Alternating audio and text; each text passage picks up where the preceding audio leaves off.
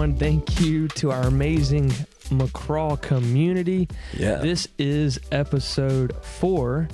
And um, if you're just tuning in for the first time, go back, watch episode one. We kind of talk about the vision behind the podcast. Two is the Passover. And then three is unleavened bread. And then today is first fruits. So, brother AJ, we were talking about first fruits, and just to recap a little bit, we we have made it out of Egypt.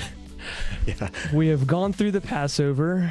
We have eaten crackers for a week, um, and lamb. We've done it all. we've we've done it all. We've made sure that there's no leaven in our homes. Um, and if you missed last week's episode, it is it was my favorite thus far. But AJ, as he kind of did a sneak peek at the end, said this is probably going to be one of his favorites. So I am ready. I'm buckled up, and I am ready to right. learn today. And let's see what God has in store for us today. AJ, how are you doing? Man, I'm doing great, man. Good. I want to just say, I love you, Levi. you're awesome, bro. I want to say I love you too. I'm so glad you're doing this, man. It, Me, me too. I've gotten, uh, I've gotten a lot of text messages and different things from people, and they're like, "Man, I just love what Levi brings." So, just wanted to say that, man. You're, Yeah, I've just You are loved. the, Uh, oh, well, thank you, thank you. That means a lot. Well, you are loved too. You're the you're dropping bombs, and I'm just getting my mind blown, um, with the rest of our community. I would assume, but let's get into this today. It's gonna be awesome. yeah. So, we've, as you said already, we've come out of Egypt and we've killed a lamb. We've eaten crackers, and it's just gonna keep going from there, man. It doesn't stop. There's more feasts to come. There's more mikras to have, and so we're gonna jump into um, first fruits now. Uh, if you're just listening in, definitely recommend you go back and listen to the others. But if you just kind of want to lock and load here, just want to remind you that we're on the festival of Passover still. It's like a nesting doll. There's Passover, unleavened bread, and this is it. This is the last one in Passover, and it's first fruits. After this, we're going to move on to Shavuot, or as it's famously known, Pentecost. So this is going to close out the Passover feast that would take place at the beginning of their year. And so I'm going to read Leviticus 23, verse 9 and 10. Okay, let me. Take a look at that.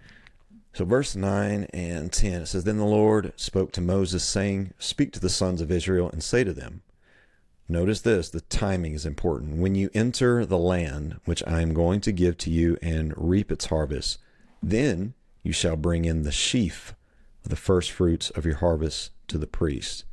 Now, somebody who's in our age bracket is really going to appreciate this because we're finally going to know what sheaves for Christ meant.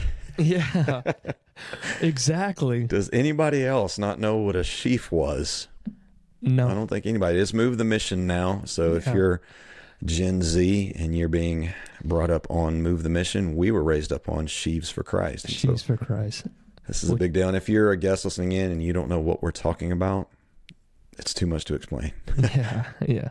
But uh, the festival was to be performed once they entered the promised land, as you can see.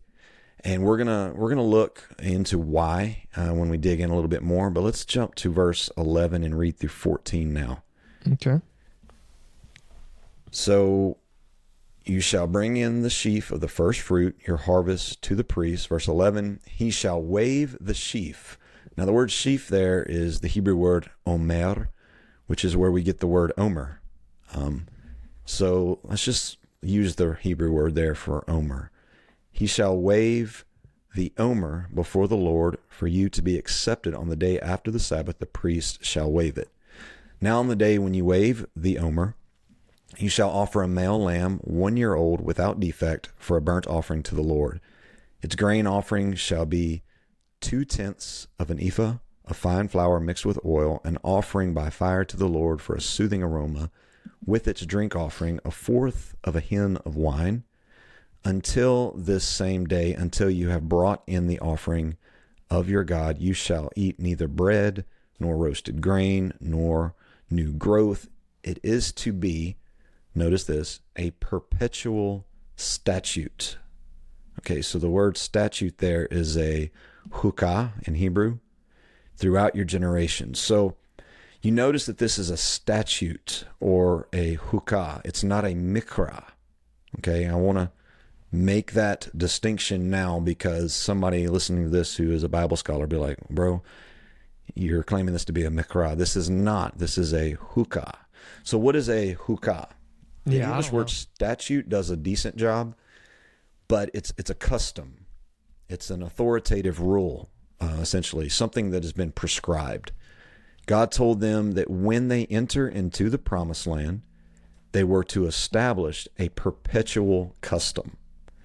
So the Hebrew word for perpetual is olam. It means for a future time. So this custom is pointing to something coming in the future. So this clearly is showing that we're looking forward to something that's coming. So this waving of the the sheaf, the first fruits of a harvest. This was not just something you did when you felt like it. This wasn't just something you did every once in a while. This was a perpetual custom. This is pointing forward to something. So God has really arrested us and said, don't stop doing this. This is going to be really huge someday. And I need you to do it so you never forget. This custom is pointing forward. It's, I wish we could really dive into uh, the purpose of customs. A true biblical custom is to fulfill a revelation, it's to solidify a revelation, but I don't want to get off on the weeds on that. so we're going to see that the festival of first fruits was celebrated on the day after Sabbath meaning it would take place on the first day of the Jewish week, which was a Sunday. So they were to bring the sheaves or the omer, the omer, which just means so if, if you want to know what omer is in Hebrew, it just means a bundle of something. That's that's all that means. So a sheaf is a bundle of something. That's the transliterated or or the translated word for omer and they were to take that bundle of something, in this case barley wheat, and they would wave it before the Lord. They would dedicate it to God. And the reason that this was to be done, it was to be done when they entered the promised land. Now you're going to notice that they didn't do this in the wilderness. God told them, said, when you go into the promised land, Wow. then you do this this custom and make it a perpetual custom. Why? Here's what we want to explore because this is really, really important and it's it's going to have profound implications. And so, really quick, Moses is telling the people of Israel they have to do this custom, right? That's right. And this is this is a lot of stuff that they have to do. oh yeah, yeah. This is not Welcome just to like, Israel. Yeah, welcome to Israel. This is not like, uh, hey, just bring uh, some barley and you'll be good, my guy. No, it's this Yeah. is a lot of stuff that they're having to really do, and uh, I- maybe I don't know if sacrifice is the right word, but they have to really, uh, in order to get there and bring this custom. This was a big deal. Yeah. I mean, this is a lot of stuff that they're bringing in. Um, but go ahead. Yeah, I was just I was just kind of blown away by all the stuff that's being asked of them at this point. Yeah, so it's really bringing into light the biblical custom, or uh, not custom, but the biblical revelation of work. Yeah. You know, this is this is not for the faint of heart. This is going to require work, and to what end? Well, when you finish the movie, yeah. you're going to see. Oh man, I'm so glad we did that because we would have never seen. We would not have understood the grand finale. Right. And so this episode here, this perpetual custom of first fruits, is to be done when they enter the promised land. And that's really important because when you get to the promised land, that's when you're going to start producing by your labor. As they will till up fields, they're going to plant seed, it's going to be irrigated, they're going to reap a harvest, they're going to cut the stalks. Everything is now done by their hands. It's up until that point of entering the promised land. God has fully sustained them by providing bread from heaven in the form of manna. So a transition is going to take place in the promised land to where God's going to and and you'll see this in Deuteronomy that when they enter the promised land the manna ceased. So God is not sustaining them anymore. They're moving into the promised land and they're going to start getting a harvest. They're going to get their own food by the work of their own hands. So why is that a custom? Because the very nature of toiling in physical labor it can cause us to forget our spiritual nature. This was a custom because God knew when you get over there, when you're no longer sustained by manna, you go into that promised land and you are working the fields, you're tilling it, you're planting, you're you're um, harvesting, all of that. You're going to get so inundated with labor and toil that you're going to forget. you're going to forget all about me. So, offer me the first fruits so you don't forget how you got to this to begin with. It's a memorial unto God. So, this custom would be what would remind them of their spiritual na- nature.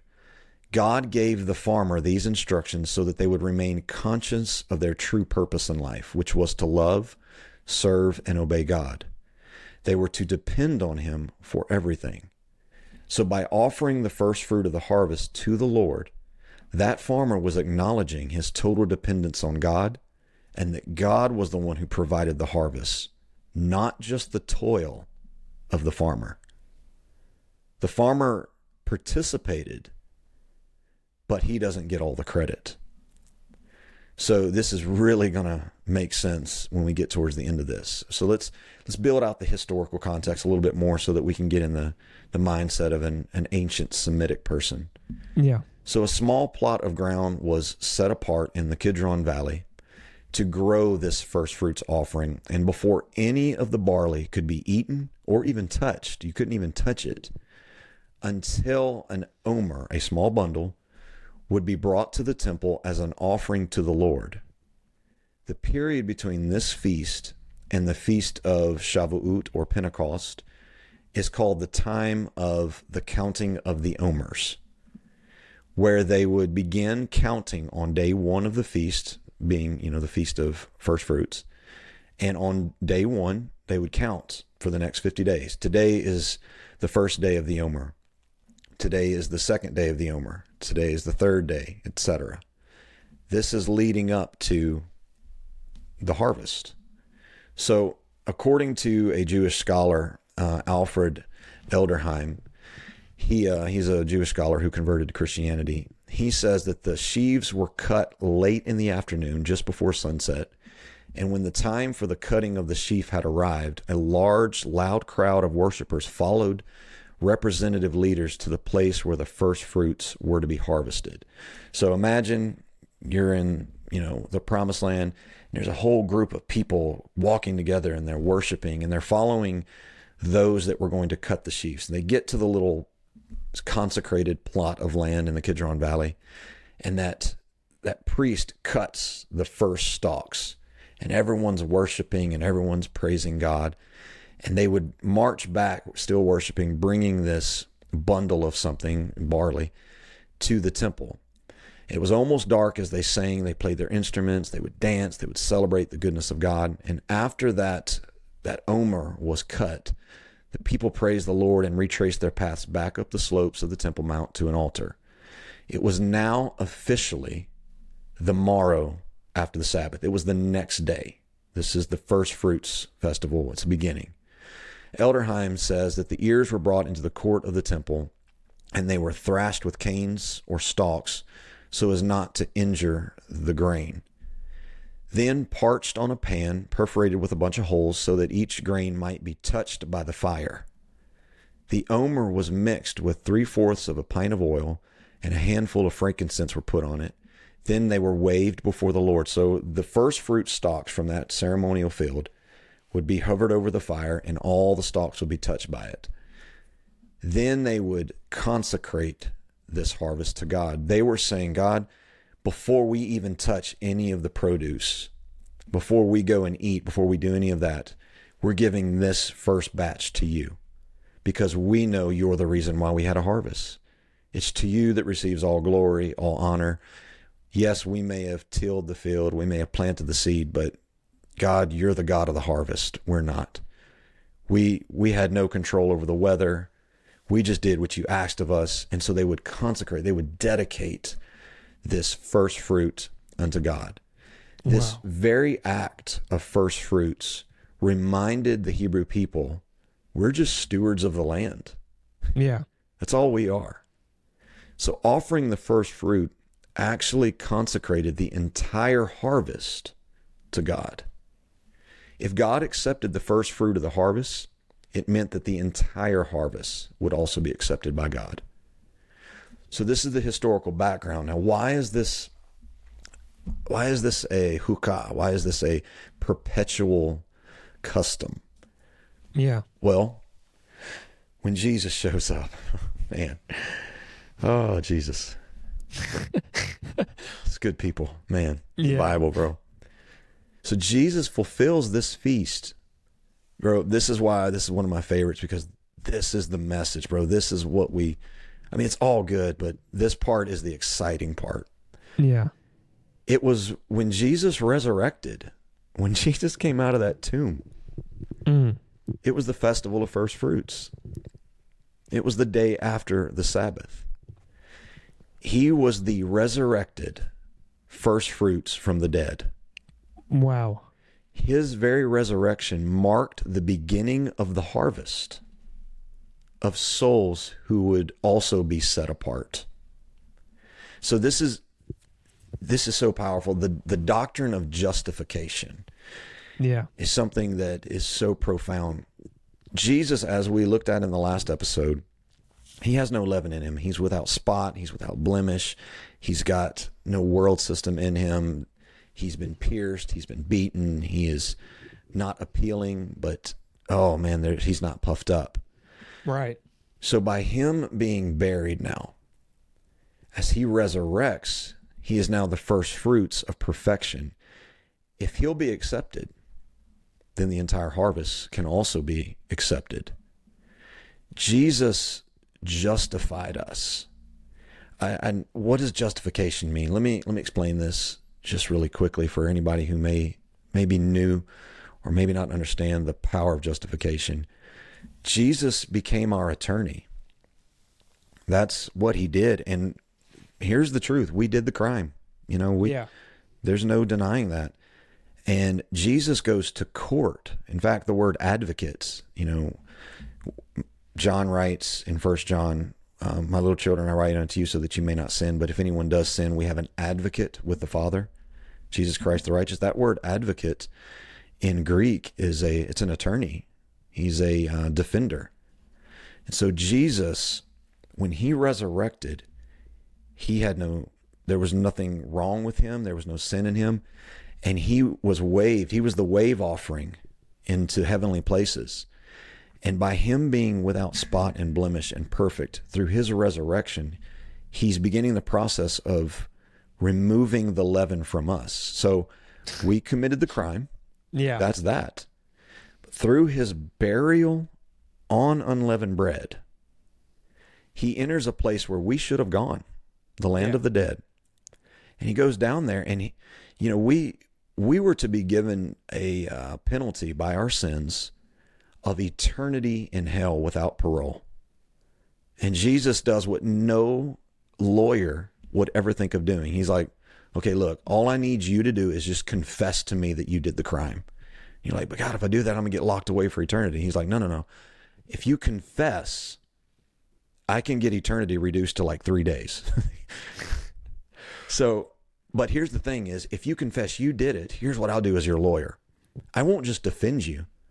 I'll take the penalty you deserve. That's what I'll do. You did the Oh, crime, my. I'll do the time.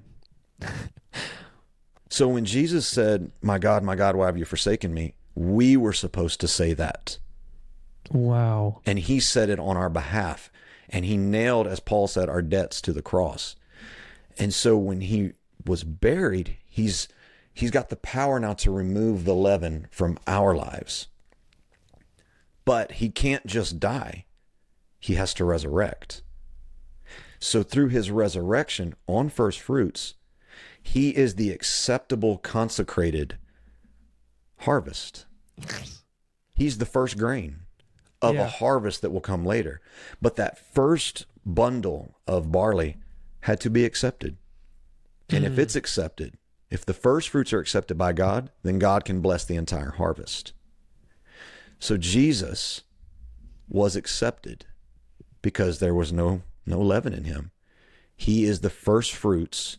And so now that he has been consecrated and blessed, anyone who is also buried can have the leaven removed, but they can't just be buried.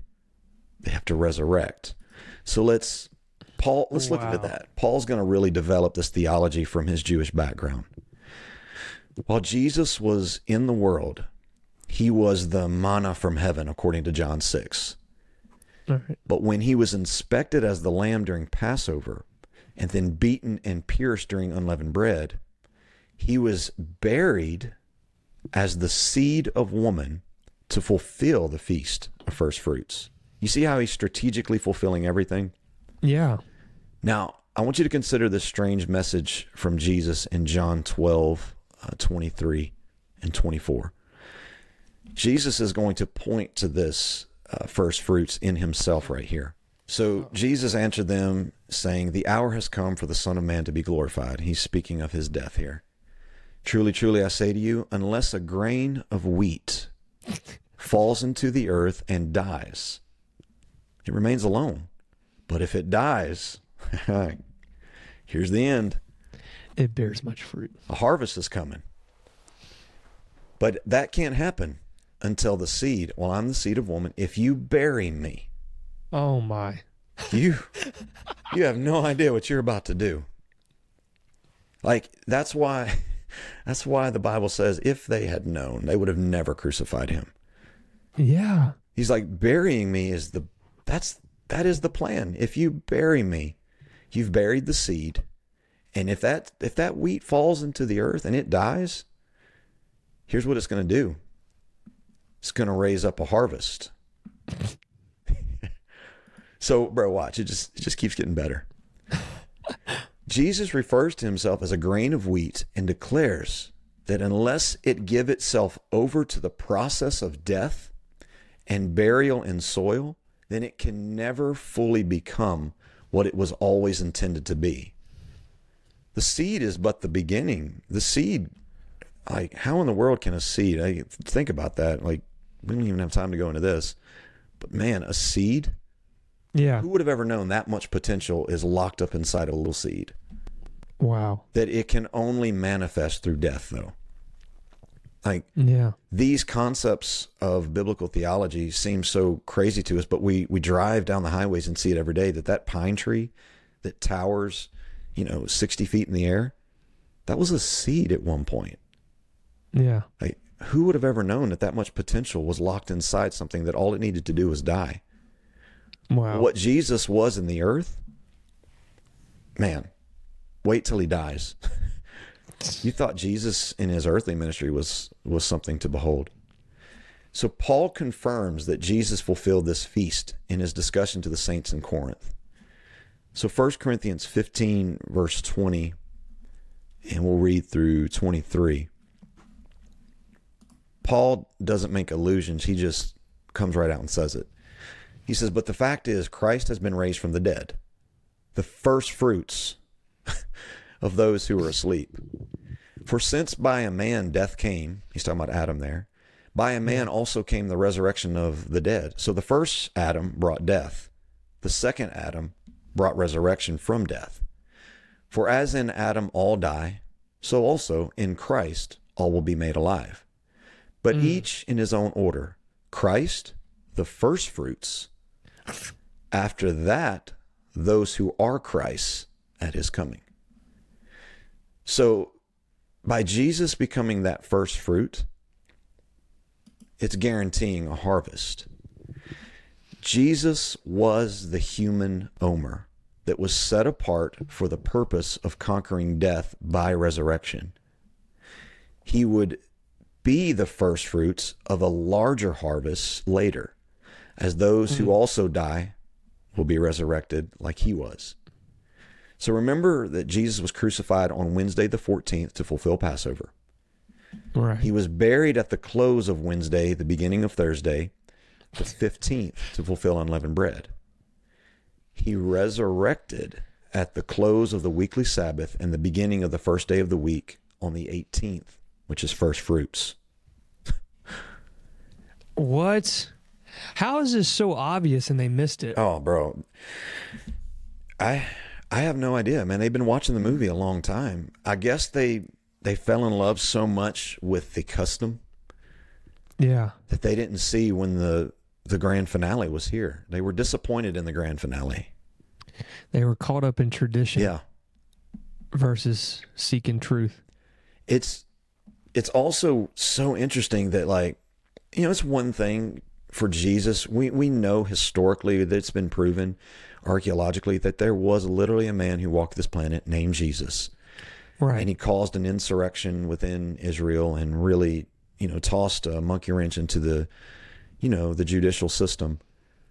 But we can we can kind of reason away Jesus being God because Yeah. you know we can we can reason and say, well, yeah, anybody who ticks off the Pharisees is going to get killed.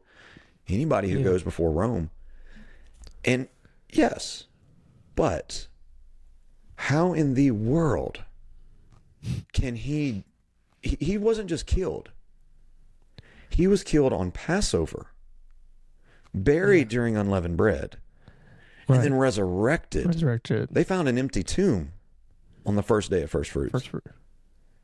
like the, the thing is there's no way a random mere Yeah. mortal could do this Right. To the- and to the just so minute. happenstance. Yeah, to the minute. Yeah, and it doesn't stop. It just keeps going on. You you have to make a decision that okay, we know historically a man named Jesus showed up, and if he's a, just a mere man, the dude's got the best luck I've ever seen. And that's what puts him apart from, say, John the Baptist. Oh, or- sure. Or, you know, That's a good point. I don't know. Any kind of different prophets that if people want to say, well, you know, there was other people that, uh, like John the Baptist, you can point to that. But to resurrect, I mean, that by itself, but but just the way it fell in line and like, come on. Yeah. How? I mean, that's it's yeah, it's Irrefutable. ordained. Yeah. Well, Matthew 28, Matthew uh, shows us this, and I didn't give you these scriptures in advance, so I don't know if you want to Okay. go hunting them down. You can keep talking. I'll try to pull it up. What is it, Matthew? Matthew 28, verse 1 through 6. Matthew's going to give us uh, the account. He's going to show us the timeline. It's not just like, oh, you know, AJ, you're twisting the timeline and you're wanting to make it fit. No, it's it's in the text. It's it's there. Matthew uh, gives us this account in uh, the first verse of Matthew 28. He says, Now after the Sabbath, as it began to dawn toward the first day of the week, Mary Magdalene and the other Mary came to look at the grave. And behold, a severe earthquake had occurred, for an angel of the Lord descended from heaven and came and rolled away the stone and sat upon it. His appearance was like lightning, and his clothing as white as snow. The guards shook for fear of him and became like dead men.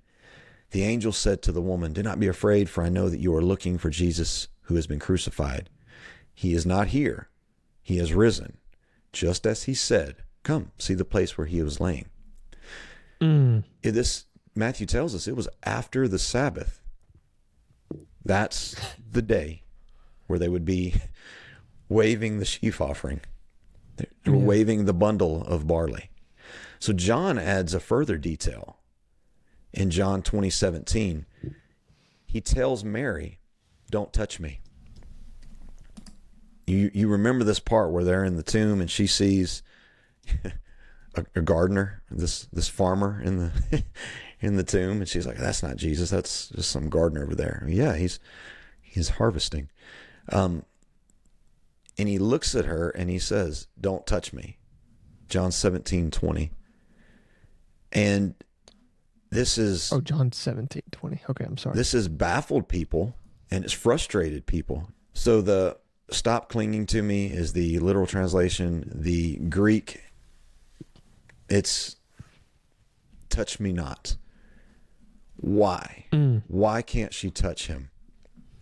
Well, if you remember, the perpetual custom is you don't touch the harvest until it's been presented as the wave offering. Oh my. He's the first fruits. He's just been cut from from the ground that he was buried in.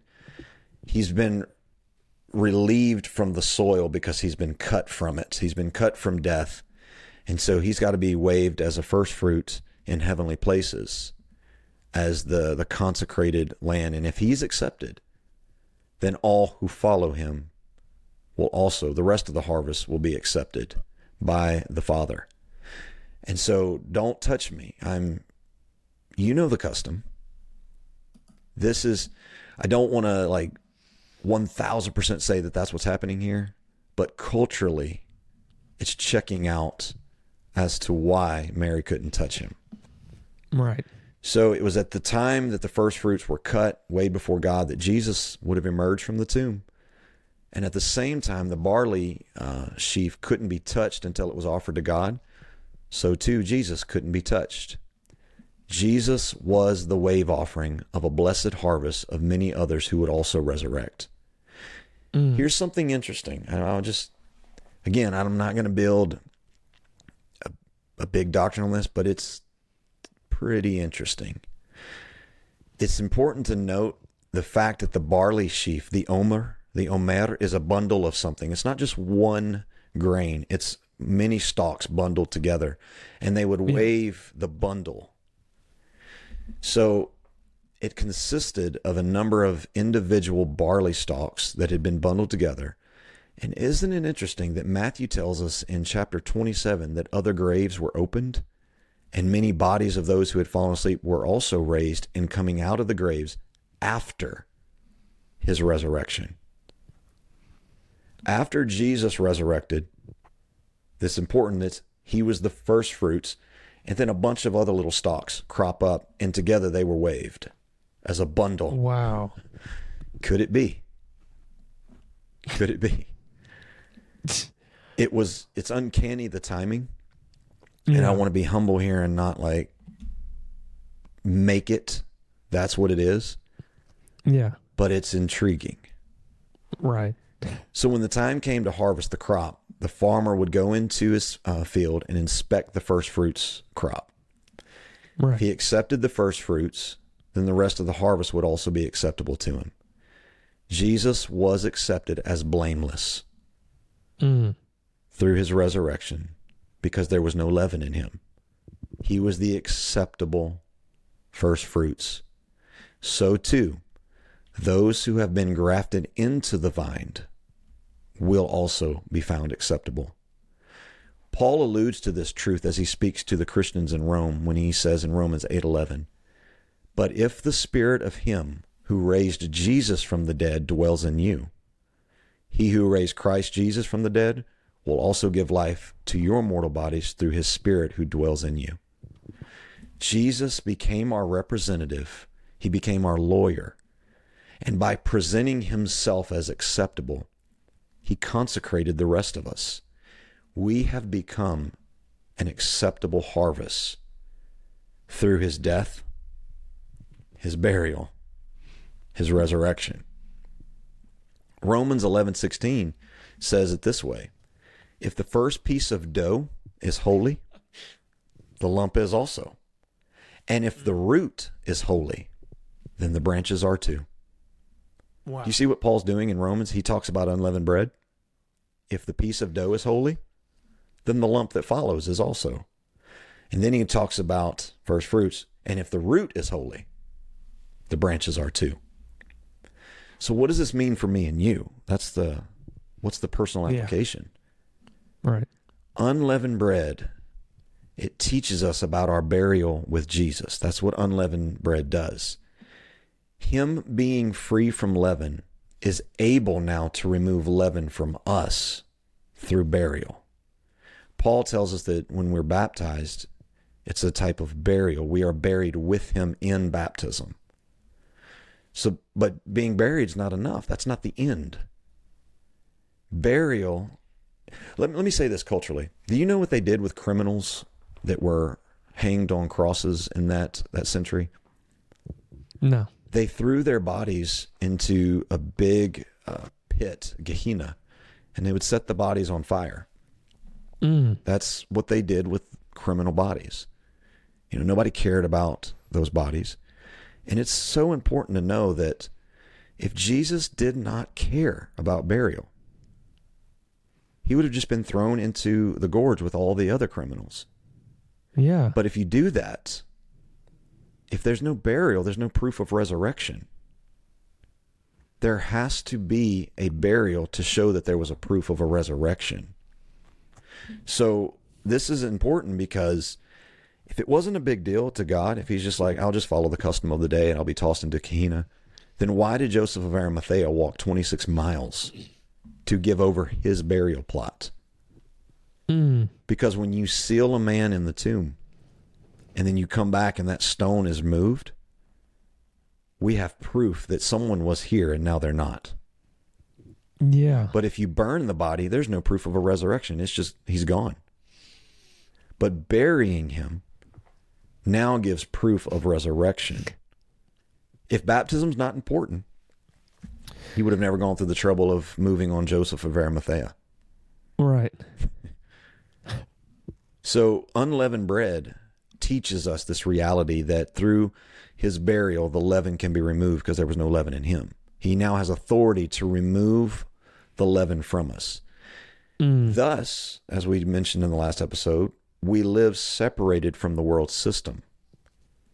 Now, it's it's really important to note that just um, removing the leaven is really that's not even dig, digging into the depths of what baptism does. He doesn't just remove the leaven; he replaces the whole lump. Yeah. You're not even the same after you've come out of that water. wow.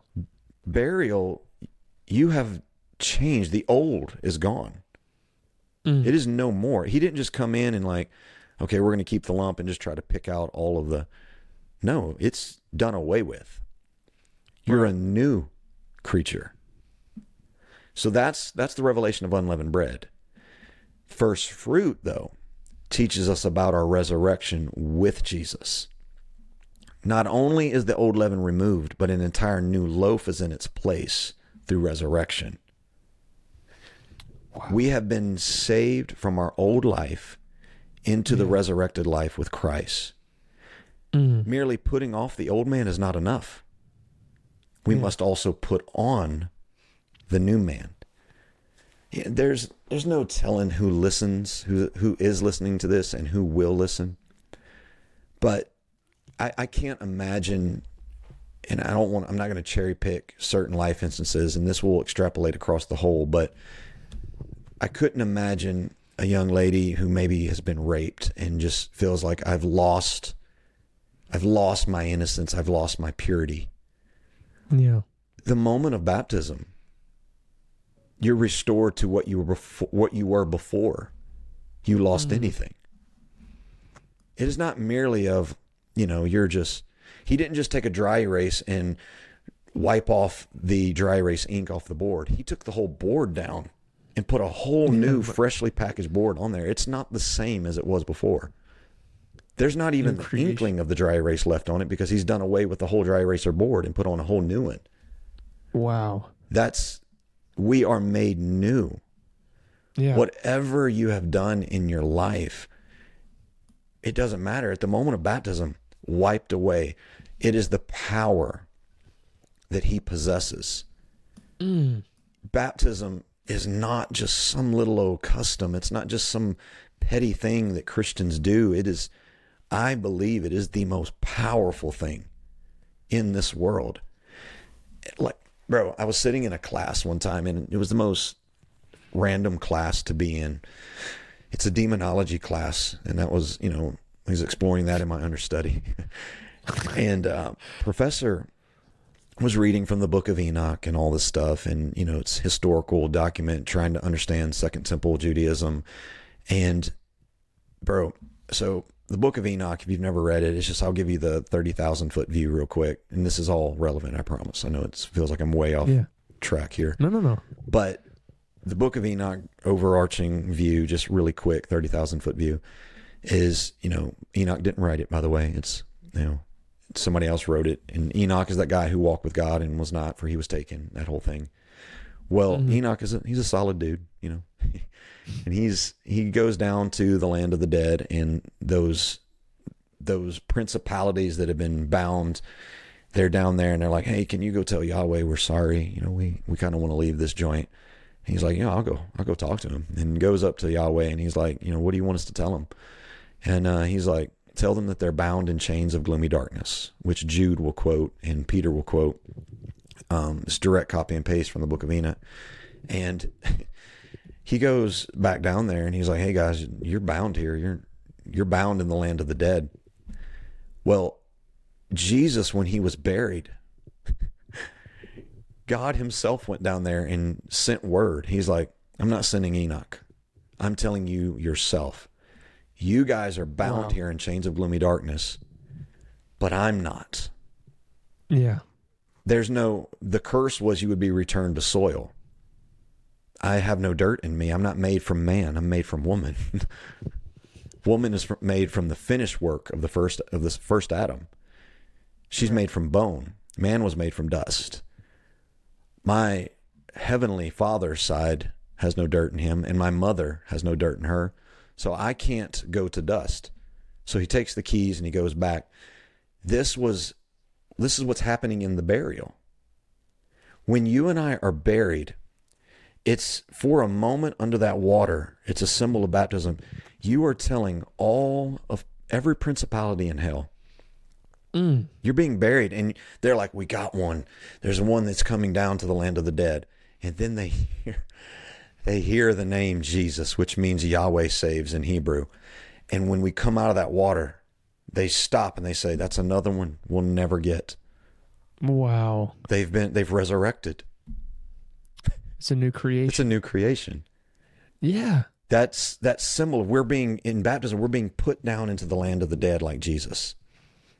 And because he resurrected, he is the first fruits of many more that will also resurrect. Baptism, bro. Golly, just come on. Yeah. Why does that matter? And why is this my favorite lesson? Bro. Because without this other part, that means we just die. Yeah. We cease to exist. There's no way out. There's no way out. That's I lived a good life. Uh, you know, I was able to have peace because of the power of Passover, and I was able to live a holy life because of unleavened bread. But that's that. The journey's over. No, death mm. is the beginning. Death is where the journey starts for me and you. That's why Paul said to be absent from this body is to be present from the Lord. And oh, I want to be with the Lord, but it's more beneficial to you, he's telling Philippians, that I stay here but oh, I'm ready to die because I want to go. I'm ready to go to that that place, bro. Yeah. I am eat up with this because because of the power of this amazing message. Man, I don't lose my son Levi. Right. I get him back. Yeah why why in the world would I be afraid of pandemics? You know, I heard a preacher one time, man, he went down to he went down in front of the bar and he was preaching the gospel and a guy came out and he said, "Preacher, you've ruined my buzz." So the next day he went and preached again and the same drunk guy came out and he says, "Preacher, you've ruined my buzz two nights in a row." And so he went back the third night and the guy came out and he says, "Now preacher, you've ruined my buzz three nights in a row. If you're here on that fourth night, I'm going to shoot you." Somebody asked the preacher, they said, What did you do? And he looked at him, he said, I went and preached. On the fourth day, yeah. he went and they said, Why would you go? He's threatening to kill you. He said, How are you going to tempt me with seeing the Lord? exactly. You understand? Like me. we don't test death. That's not what I'm not out here driving 160 miles an hour trying to get there sooner. But right, right. If I'm caught up in the rapture, or I am I am killed, it's bro. It ends the same. Right. That's the beginning. I resurrect because yeah. the same spirit that raised Christ is going to quicken this mortal body and I will be raised. We have been saved from our old life into the resurrected life with Christ. This is our confidence. This is our peace. This is our joy. And just putting off the old man through baptism, that's beautiful. But the next step is putting on the resurrection. Mm. So Paul said in Ephesians 4:24, "And put on the new self, which in the likeness of God has been created in righteousness and holiness of the truth. This new nature of God is coming through the Spirit. This new man is resurrecting with power through the Spirit, Christ in us. Paul had this in mind when he said to those in Corinth. He says in 2 Corinthians 5:17, "Therefore if anyone is in Christ, he's a new creature. The old mm. things have passed away and behold new things have come." Paul lays out the process to those in Galatia when he writes in Galatians 2:20. He says, "I have been crucified with Christ, and it is no longer I who live, but Christ lives in me. And the life which I now live in the flesh, I live by faith in the Son of God who loved me and gave himself up for me." Christ alive in us means we are now dead to our sins. And when we walk in mm. the Spirit, walking in the Spirit means that He's in me and I'm continuing in His character. That means now walking in the Spirit, everybody has the question what does it look like to walk in the Spirit? It means that the character of Christ is now the dominant force in you. So now, instead of anger, love. Love. Yeah. Instead of depression, joy. Joy. Yeah. That's the dominant force in us now. Wow. So James wrote that we have to put our trust in Jesus. And by receiving his spirit, we are a kind of first fruits of God's mm. creatures. He says this in James 1:18. James is meaning here, he says, we now are the first fruits of the kingdom. Look at us. Do you see all of us who were buried like he was buried? We've resurrected like he was resurrected. Do you see the character that's manifest in us?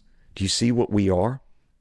On this earth, we're the first fruits of what the heavens are going to look like when you're raptured on over there. The joy you see in me, that's forever over there. The peace you mm. feel, that's forever over there. This, bro, this is the greatest message in Yeah. the world.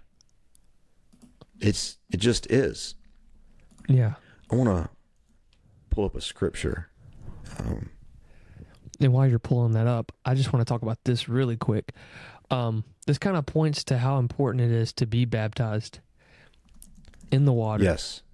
in Jesus' name. I don't want to take it for granted that people watching this might not know exactly about that, and they don't, maybe they were baptized a different way. But I mean, it's important to be buried under the water and not just sprinkled. Um, but I believe it's essential to be buried in the water, to be baptized in Jesus' name. Um, Yeah, so you bring up a great point, and I, I tell this story often. Um, a lot of questions: why the name? Why are we so big on the name? And I never want to be arrogant and be like, you know what, we're right about everything. We're not. I mean, we're. I believe this message Yeah. is absolutely right, and I believe we're learning other revelations and the name though let, let, let's talk about that name i was sitting in yet another class and in that class it was another demonology class ironically Man, you like some demonology. no man this is just this was the this was the season Oh, it's like, what class do I sign up with? Yeah, give me the give me the demon class so what was so so crazy is in that class Yeah. um, Dr. Andre Mira, my professor, he was like, uh, he was, I think he was from uh, Colombia or something, Hispanic guy. Amazing. I loved him. But anyway, he was talking about how in the Bible, our adversary doesn't have a name. So yeah. demon isn't a name, devil's not a name, Lucifer is not a name. That is a Latin transliteration that was never fully translated. It's from the Latin Vulgate. It means son of the morning. It's not a name. Um, Satan is not a name. It's always so Satan everywhere in the Bible has the article the in front of it. It's the Satan. Mm. It's the opposer, the slanderer, the gossiper. Those are some definitions of that name. And so I asked Dr. Andre, I was like, well, why doesn't he have a name? And he's like, Aaron, he's not worthy of a name. And I said, well, what does that mean in your culture? He said, well, when we want to strip you of dignity, we take the name from you. And we will not give you the dignity of even having a name. And I said, Well, he's a father of lies, right? He said, Yes. I said, He's a son of perdition, according to the Bible. He said, Yes. I said, He's an evil spirit, according to the Bible. He said, Yes. He said, But Aaron, those are titles. I said, Exactly. I said, So if I baptized in a title, what have I done in your culture?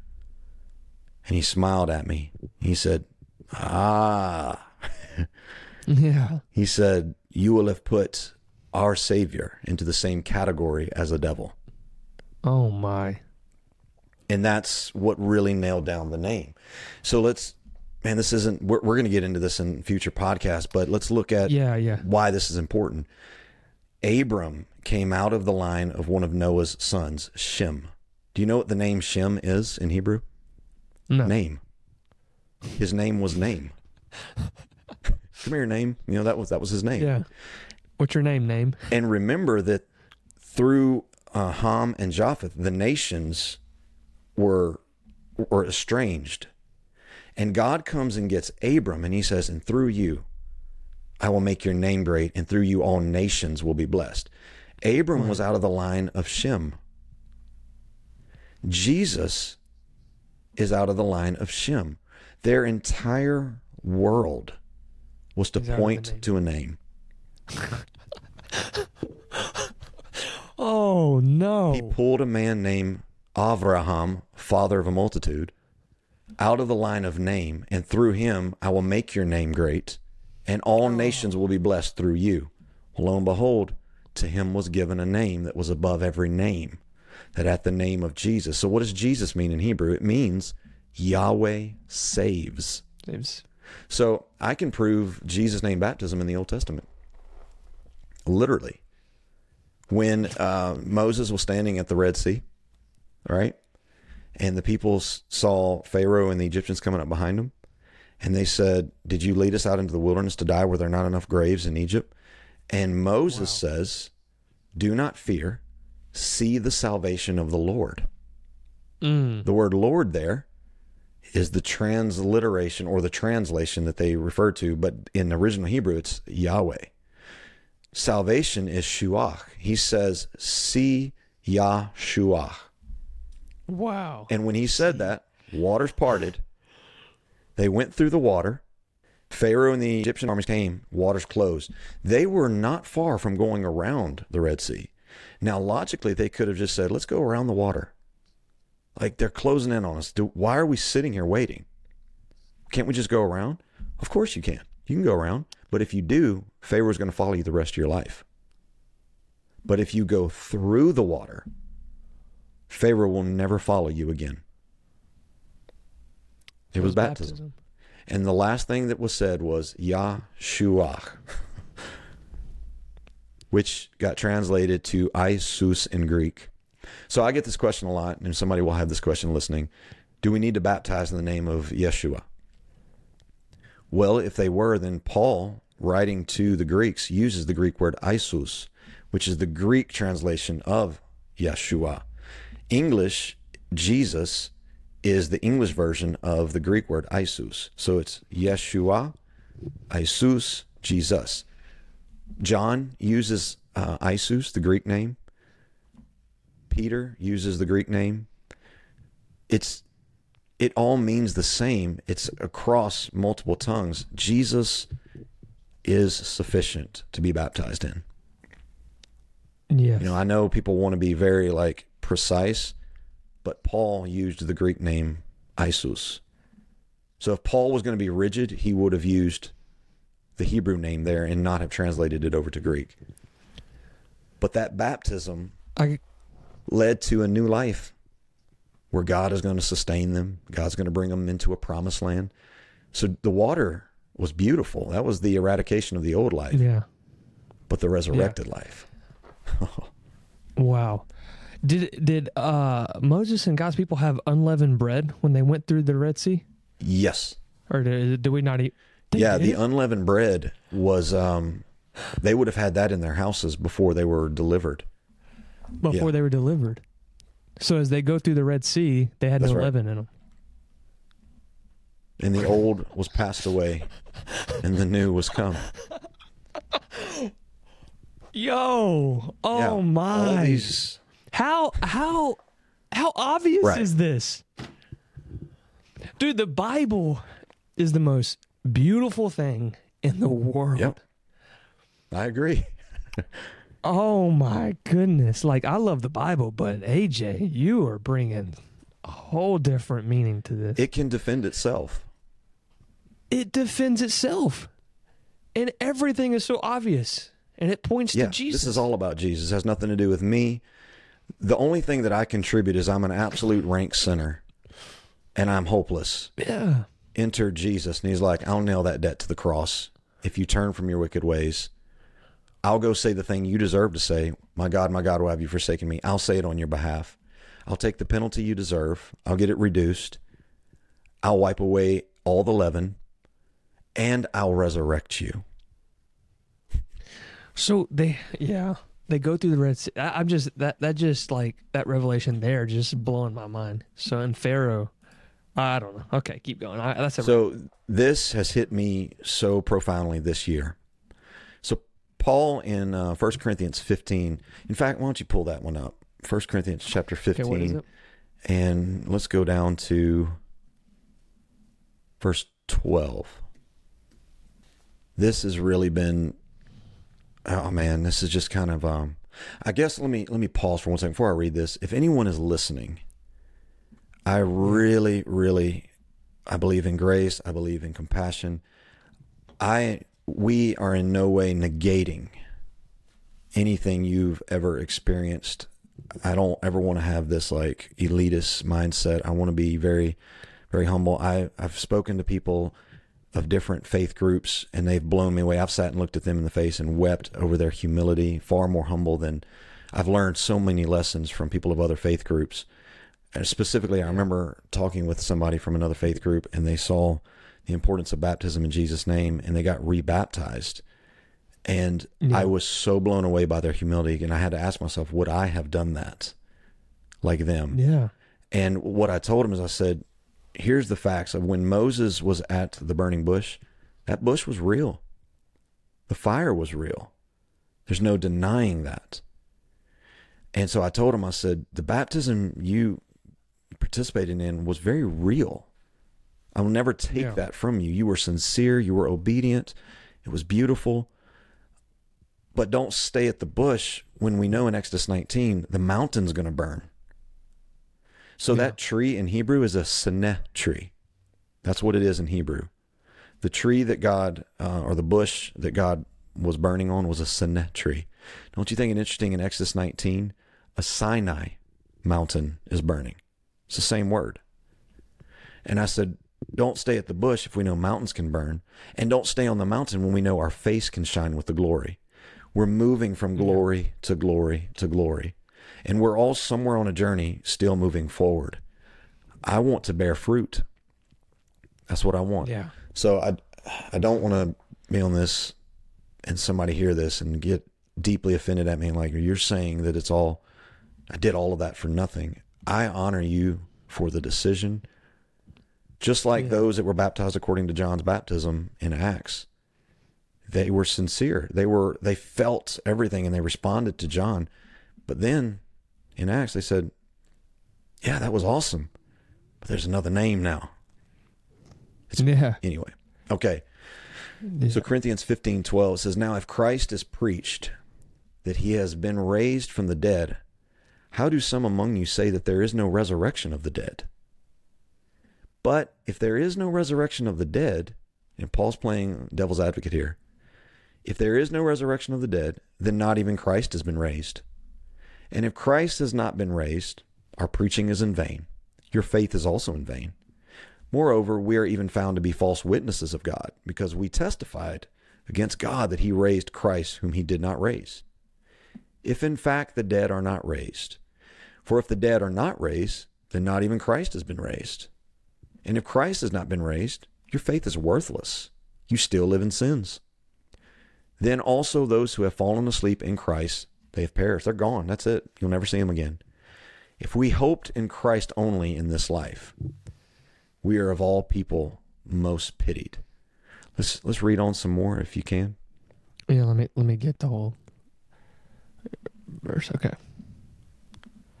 But the fact is, Christ has been raised from the dead, the first Yeah. fruits of those mm. who are asleep.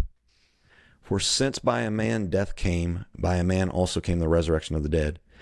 So this is my thing is if Christ didn't raise, our faith is worthless. We assemble on Sundays for no reason. If Christ hasn't resurrected, then this podcast is a hobby. It's not a passion. If Christ Yeah. hasn't resurrected, then 30,000 teenagers just assembled in uh, at Youth Congress for no reason whatsoever. It was just all emotional hype. Then churches all Yeah. across America of all all faiths are doing it for no reason. There's nothing to this. But Yeah. Christ has risen. Christ. So you know what that means for me and you. Paul says it. Someday, a trumpet's going to sound. Here's a spoiler alert. The feast at the end of the year was the festival of trumpets. Just a little sneak preview of the the next episode. Season season three is coming, y'all. And when that trumpet sounds, the dead in Christ Oh are going to rise Rise again. and those that are alive and remain shall be caught up with them in the air. Bro, Mm. oh man. Let's say I'm wrong. Let's say all of this is pure happenstance, it's conjecture. Let's say the Bible is just a good ancient Semitic book. Let's say that it's a fun story. It's happens to line up, but none of that's true. And let's say I live this my whole life. I give myself over to it. I'm passionate about it. And then I die and I find out I just cease to exist. There is no resurrection. All of this was in vain. Then here's what I will have wasted I would have wasted a peace filled life here on earth. Mm. I would have had joy instead of weeping. Yeah. You know, 92% Right. of marriages end in divorce when they lose a child. My wife and I would be divorced right now. If I didn't Yeah. have this resurrection revelation, I never see Levi again. That's it. He's gone. It's over. It's it's done away with. The memories are fading, and so that's that. He's he's erasing from our memories, and the erosion of time is taking from me my son yet again. And I'd be miserable. right. I'd be miserable. But if I'm right, then I get peace here. I get Wow. joy here. I become a loving Yes. husband and father here. I Yeah. have everything that I need. And when I resurrect, I get Levi back. I get joy unspeakable. I get my Savior. Oh. It's not a gamble for me. I will do this No. every time because I win here, and according to the Bible, I win there as well. I'm not living my best life. I'm living my rest life. I am resting in this salvation.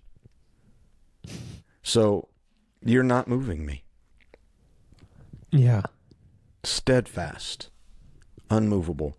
And it's not because I'm strong, it's because No, the resurrection we're is. weak. Yeah.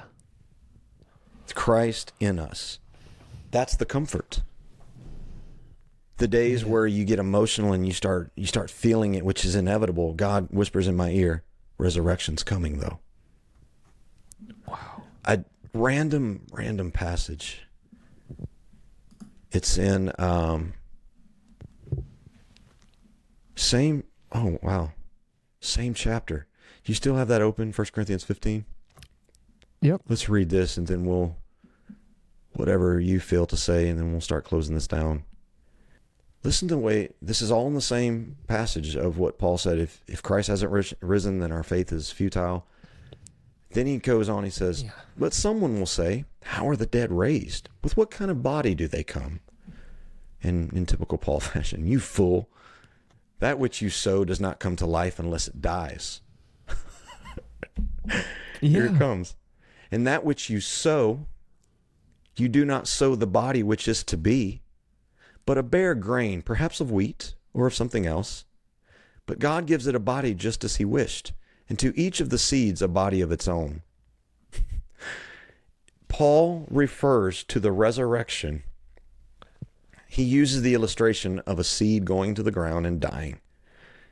He says, hmm. "You're you're obsessed with the seed. This life is the seed. Wait till this seed dies. Do you have any idea what we're gonna be over there?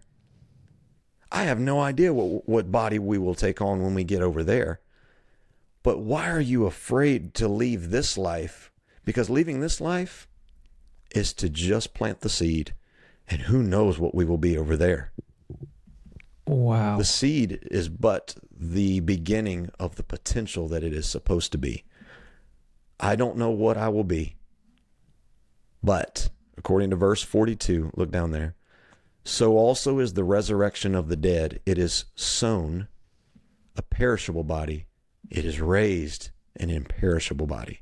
It is sown in mm. dishonor, it's raised in glory. It's sown in weakness, it's raised in power. It's not just some little weak seed, it's a mighty oak now. It is sown a natural body, it's raised a spiritual body. If there is a natural body, then you can guarantee there's also a spiritual body. Verse 49 wow. Just as we have borne the image of the earthy, we're going to bear the image of the heavenly. Why? Because Jesus did.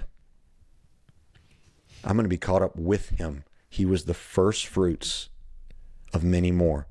So when Jesus resurrected, sneak peek, here we go.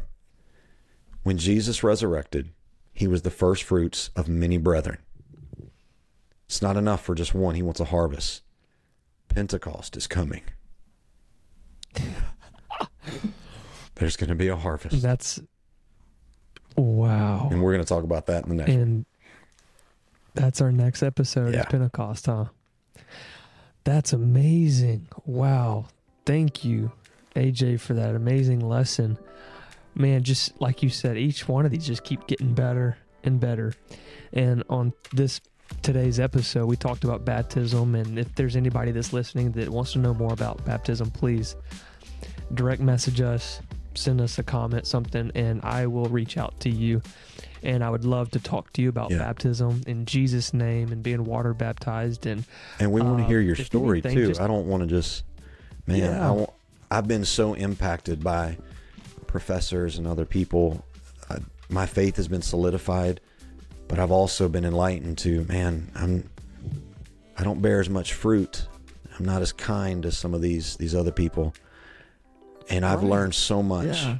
And this is not a we're better than anyone. We don't believe that. We're not a cult. We don't believe that we're the only right ones. I believe that we're growing together.